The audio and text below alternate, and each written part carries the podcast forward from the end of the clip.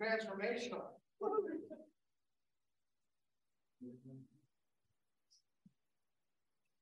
Well, good morning, everybody. It's great to be here. Um, Greg, that was that was fantastic. Church you did a great job singing. Um, we're, we're, we're expecting gale force winds this morning. So uh, one of the things I do is I watch the weather every week, every day to make sure that when you're outside and you have kids classes outside, you have to you have to put your trust in the weather weatherman and the geological ge, you know geological reports that are coming out. And so it's supposed to be gale force winds, and I guess the winds the wind didn't show up. So it's beautiful, it's sunny, and it's a little wet, but we're grateful that our high school ministry is here. And we're grateful that they're being uh, with us this morning. And we got a we got a we got a, an announcement that we want your input on. I'll, and I'll do that at the end of the service. But this morning, I want to talk about the series that we're working on right now through our relationship with God and our relationship with other people. And what is a disciple of Jesus? What is a disciple? You know, church can be disappointing. You know, people experience disappointment in church quite often. And one of the reasons why they do that is because sometimes the church is filled with people that just go to church. And it's not filled with people who are actually disciples of Jesus. And there's a difference.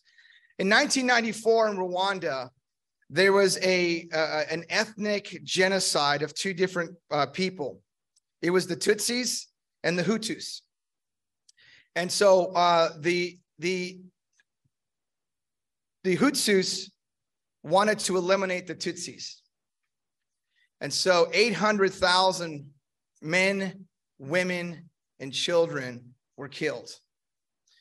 And there was a, there was a moment where, as they're running for their lives, they entered a church, and Father Seromba welcomed the Hutsis I mean, the Tutsis into the into the building. Two thousand fit in there, and then he then he notified the militia of the other side, and they came and they bulldozed the building, killing all of them.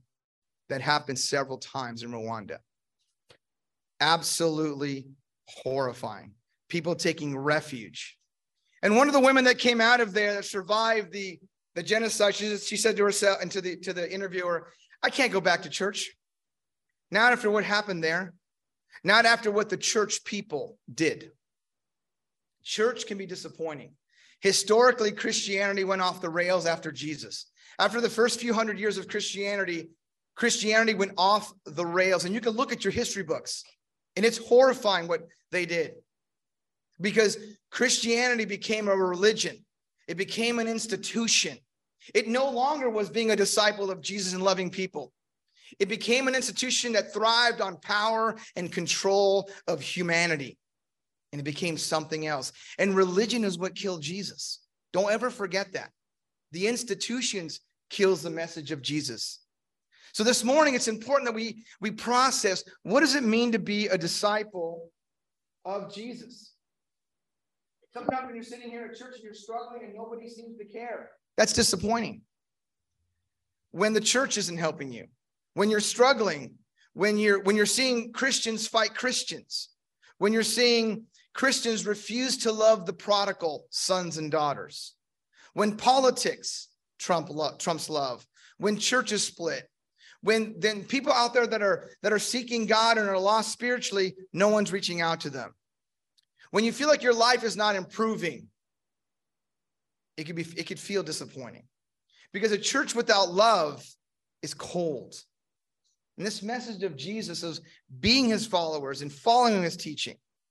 You know, if you ask any any member of this church who's been around a while, they'll tell you church can be disappointing. If you ask any minister around, like, church can be disappointing. Okay, if you've been around long enough, you know that sometimes people get off track and it becomes disappointing.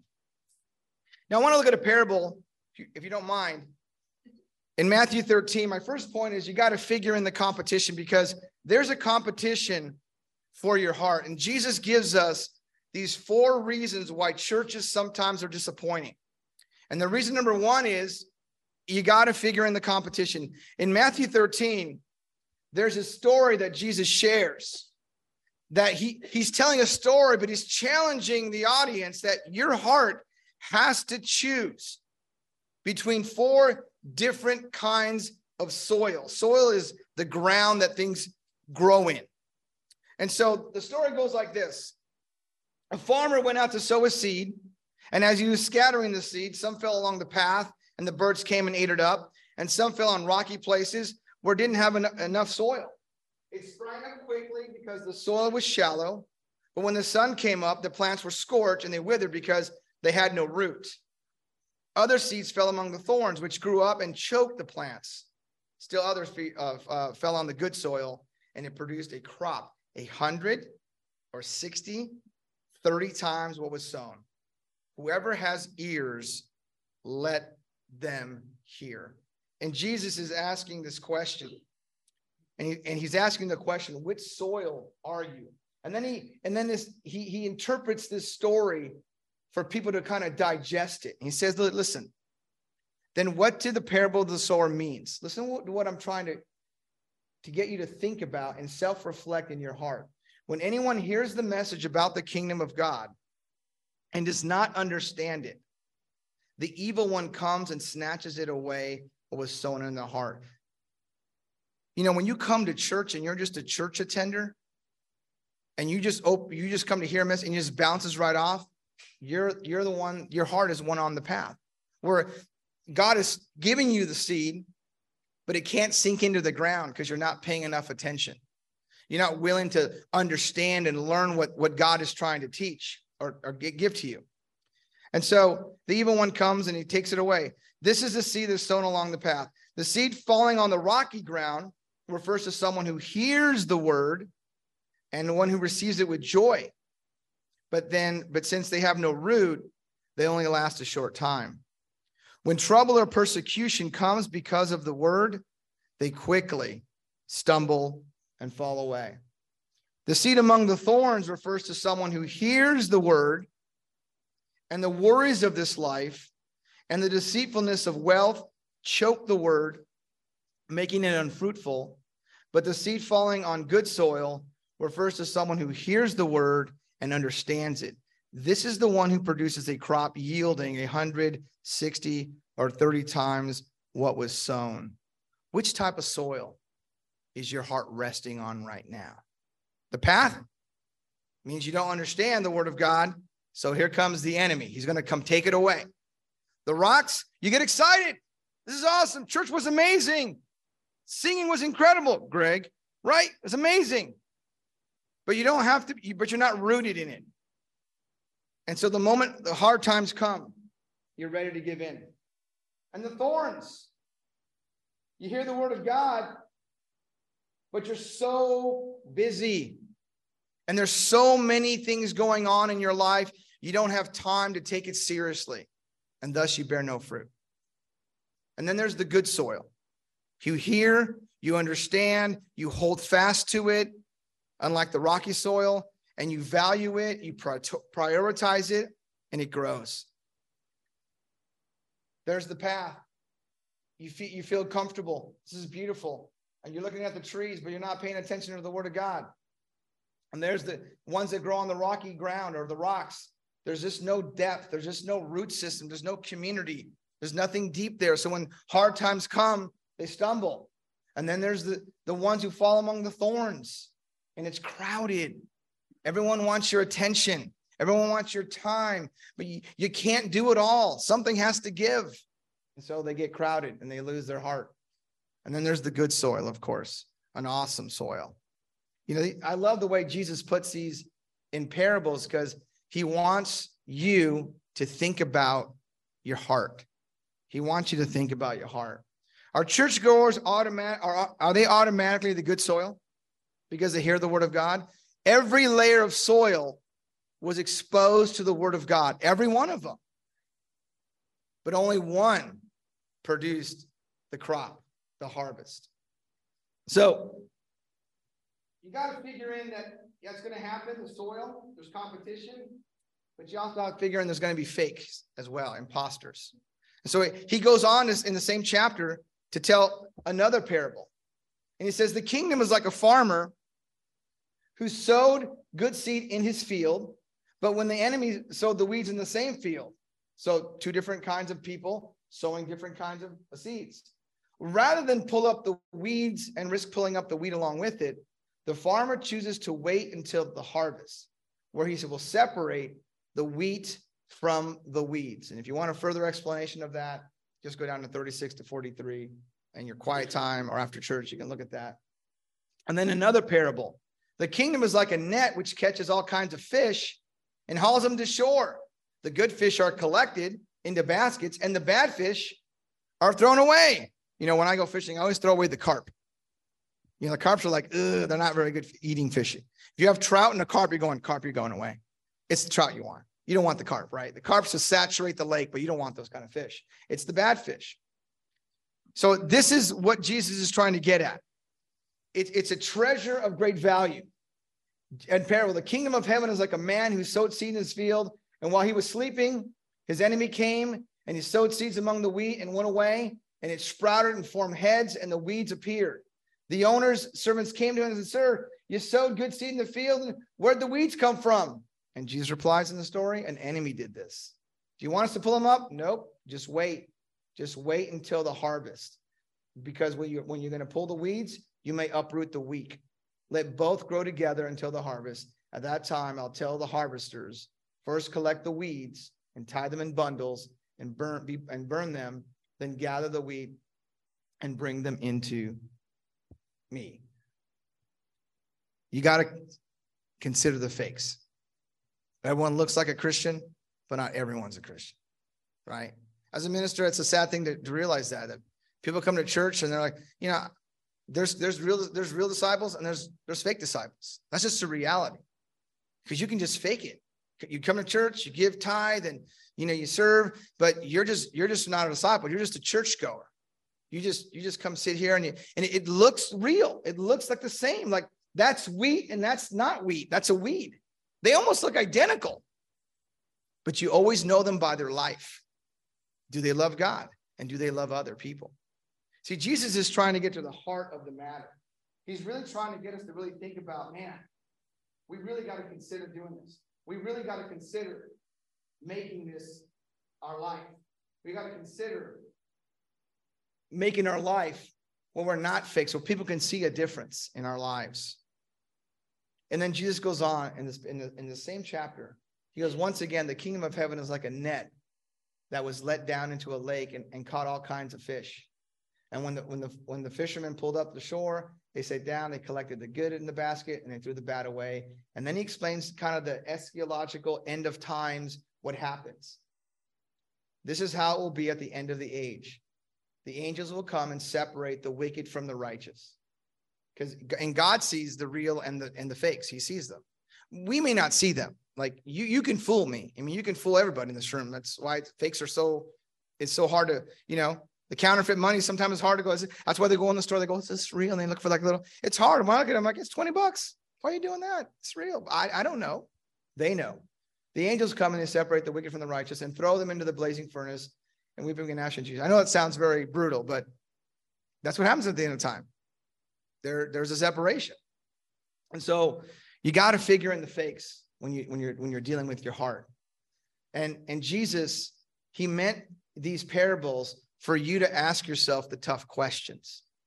Are you a follower of Jesus or are you faking it? See, Jesus is trying to invite you in to examine yourself. He's inviting you in, hey, look at your own self, self reflect. Are you faking it or are you the real thing? And the third reason is that you've got to figure in there's a process. And Jesus tells a couple parables about process, things that, uh, that I really appreciate because uh, you know, I know there's Instacart, but there's still a process, right? You know, I know that we like things now. We, I, you know, I want to buy this and hey, go to Instacart and someone delivers it to your house. Boom, it's right there. You know, there's a process to growth. And Jesus gives these parables. The kingdom of heaven is like a mustard seed, which a man took and planted in his field. Though it is the smallest of all the seeds, yet when it grows, it is the largest of garden plants and becomes a tree. So that the birds come and they perch in the branches. The mustard seed is tiny when it begins, but it is a gigantic tree when it's mature. And that's what he's telling the audience. He told them this still another parable. The kingdom of heaven is like a yeast like yeast that a woman took and mixed about 60 pounds of flour until it worked all through the dough. Once she kept mixing and mixing, it filled the whole batch of dough. Church is not about, it's not a, it's a one time event where you get all, oh, I want Jesus in my life. It's not that.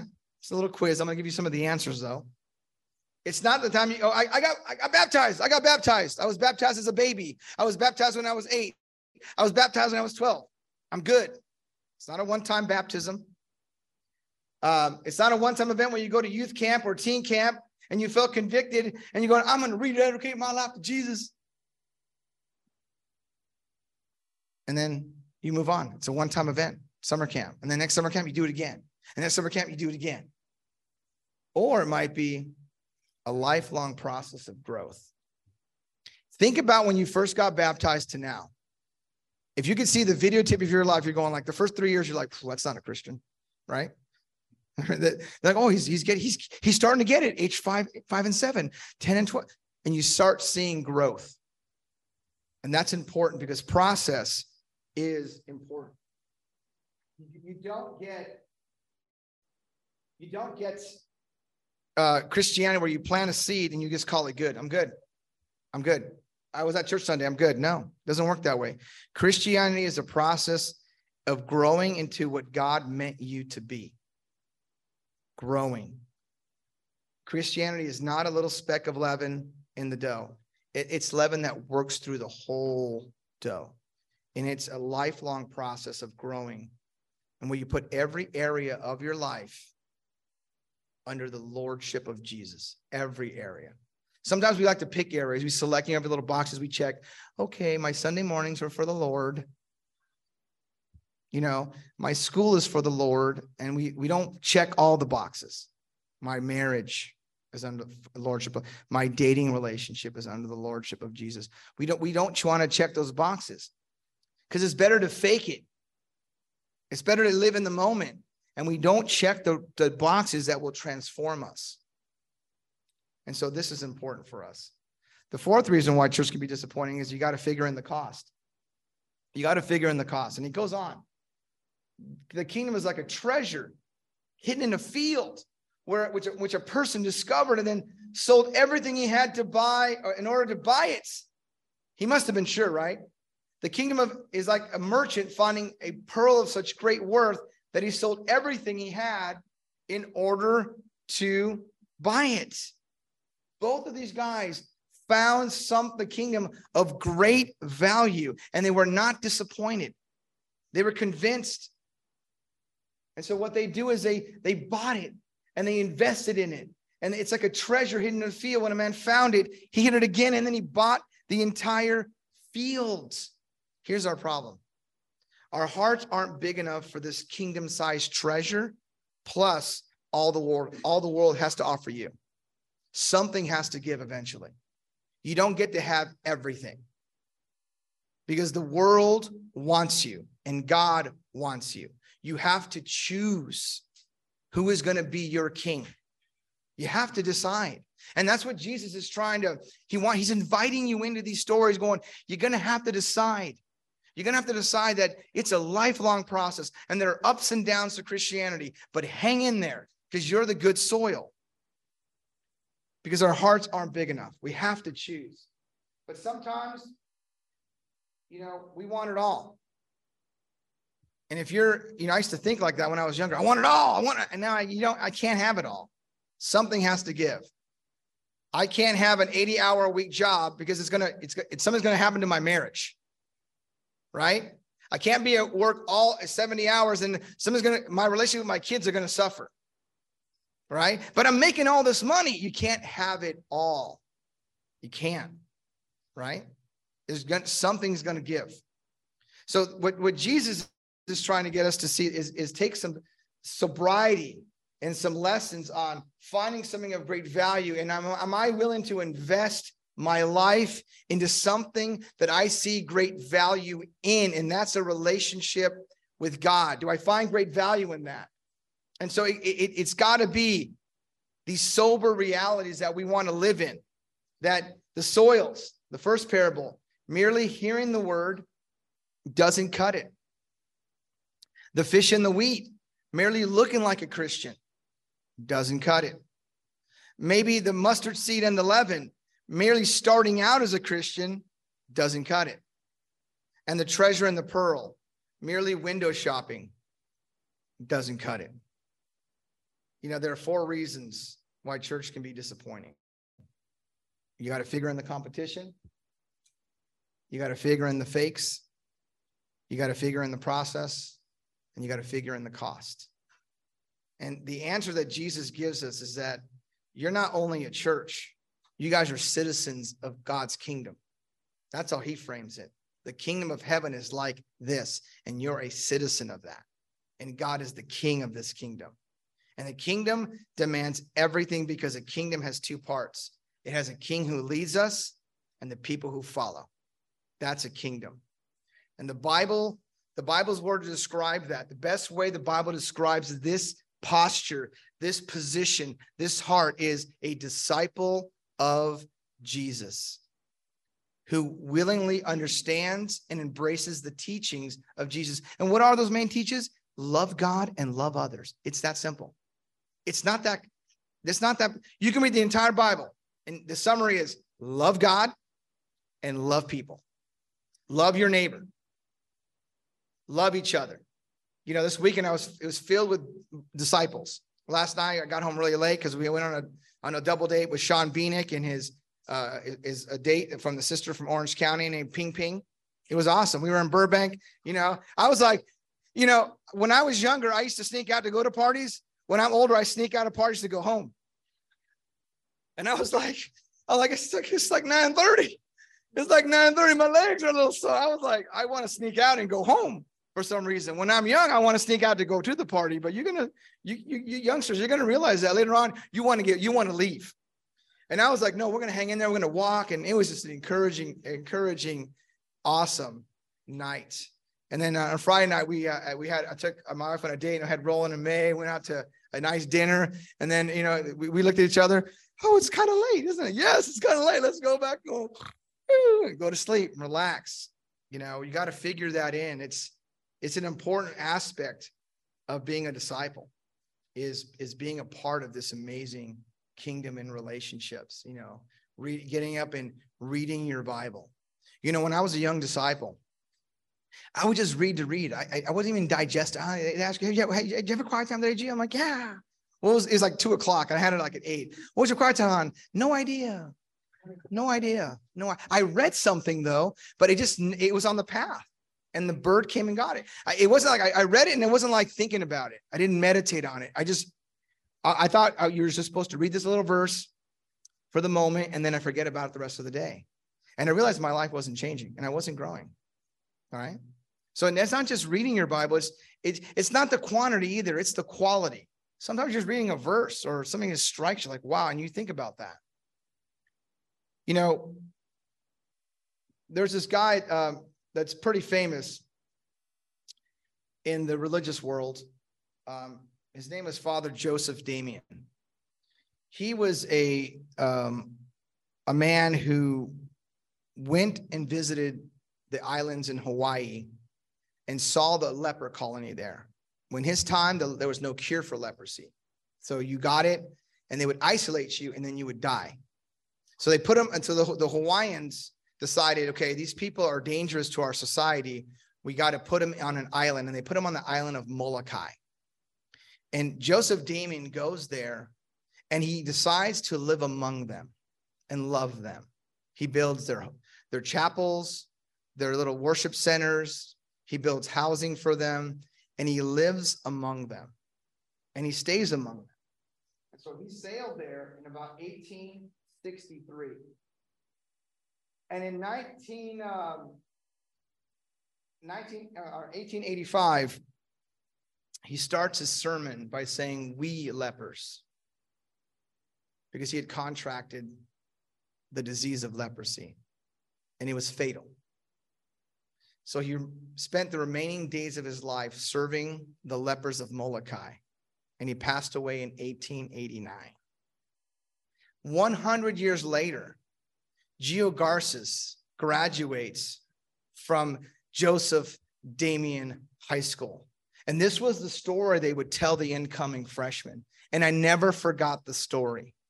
It was like a seed of this is the kind of man that I want to be like. Because he treasured the kingdom and he was willing to give his life for others. Is he part of our church? No, but I recognize men like these because they're they're honorable men who gave up everything for the kingdom of God. And so when I heard this story, I never forgot it. And I would tell my son this story.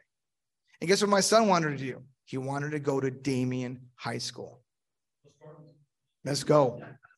Right?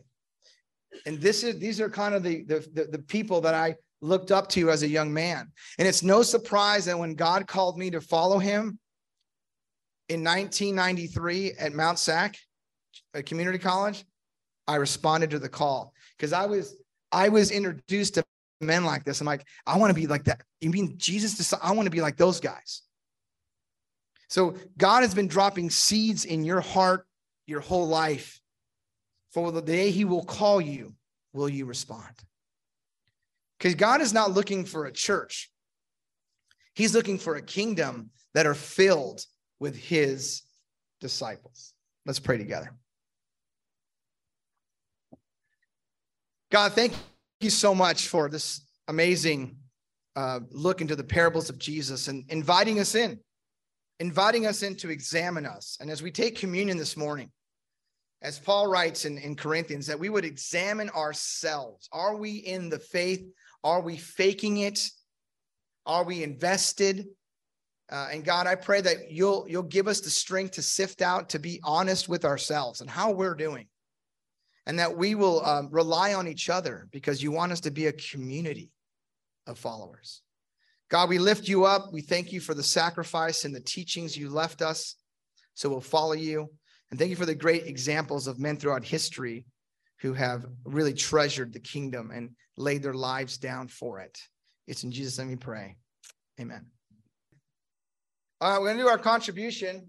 Like I told you, we're going through a book together for the whole year. You're going to have one book read, right? Um, contribution. So after David had united the kingdom, the monarchy, he had a son named Solomon, and he he grew the monarchy and grew the land, and it was amazing. It was an amazing time in Israel. When Solomon died, the the, the monarchy of Israel uh, became um, fractured into two, and what happened there was that people started taking advantage of their brother. And so what ends up happening is that the poor fell into intergen uh, into generational poverty and were ruled by the rich brothers, their comrades, their fellow Israelites, self-centered landowners who had sponsored their priestly leaders and prophets who would not criticize them. They paid the priests and the local prophets to support their systematic, self-centered, taking advantage of the poor nothing has changed, right? It's still the same. People pay off important people to misinform you. That's just part of our society. It happened there. And I want you to know that it happened there and it happens now. And what God did, God sent his prophet over there because they those guys were on the payroll. So God sends Amos over there. And Amos is not from there. And God goes, Amos, I want you to go over there. He was like, That's not my part of town. God, he goes, Get over there, right? Go there and speak my words to these people. He's Like, they, could kill me. They most likely will, but go over there and give them this message. And he, and he says this, the prophet Amos 4, verse 1 and 2. Hear this word, you cows of Bashan. Now remember, Bashan was that sinister mountain, that northern territory. He calls them satanic, demonic, right? Cows meaning the, the females in this case, they were the, were the, the women whose husbands were wealthy, um, who oppress the poor and crush the needy, who say to their husbands, Bring me a drink. The Lord, the Lord God has, show, has sworn by his holiness that behold, the days are coming upon you when they shall take away, take you away with hooks. And later on, they were. The Assyrians took them away with hooks, and the Babylonians took them away with hooks. Because God cannot tolerate when when the when the rich oppress the poor cannot tolerate. That's why generosity is what God wants to teach you, not just church contribution. The Israelites were giving their tithing to the temple. That's good. And I and most of you do that.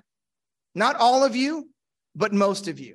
But I'm not talking about giving to the church. I'm talking about you being known as a generous person in your neighborhood. When people think of you, that person is generous. That person bought me a burger for no reason other than he thought I, was, I look hungry and he bought me a burger. Generosity. You know, you felt it when someone paid for your coffee in front of you and they, they paid it back and you're like, someone bought my coffee. You got all excited. Or someone bought your meal in secret at a restaurant. And you're like, oh my God, I've done that. I bought meals people in secret, never knew, they never knew who I was. And I'm sure they were like all excited. We should be generous people. And that's what God's message is from the prophets to, to the Israelites is be a generous person. So if you're not contributing to the to the church community, the tithing and all that, I want to encourage you to think about that. Separate the fakes from the reals, right? Contribute. Be a part of that. I'm not telling you how much. I'm just telling you do something, right? Give. But also, for those who are giving consistently in generosity, which is awesome, extend that to generosity. Be known as a generous person. Be known as that person because it, it influences other people. You know, there's these people on YouTube. One guy is called Mr. Beast. I don't really follow him, but he always pops up like Mr. Beast, Mr. Beast, and he's getting criticized for helping people. But how he gets his business is that if you watch his videos, he helps people. He makes a ton of money and he helps a ton of people. And I thought, the world, that's pretty generous. That's pretty smart to be paid a lot of money to go help people generosity. He's the number one YouTuber in the world. So you may criticize, I don't like that. You shouldn't get my, well, this person is, in, is changing the world. And I didn't even follow this guy and I've heard of him. I was like, who's this guy? So I clicked on like, oh, it's so amazing. You know, it's just amazing. Right. There's another guy that goes around these neighborhoods that are overgrown. He goes, Can I can I clean up and mow your lawn for you? And people are like, What, what do you want? No, I'll just do it for free. They're like, for free? They're like, like, what's the what's the what's what's the what's the stick? You know, what's what do you really want? No, I just want to cut your lawn for free.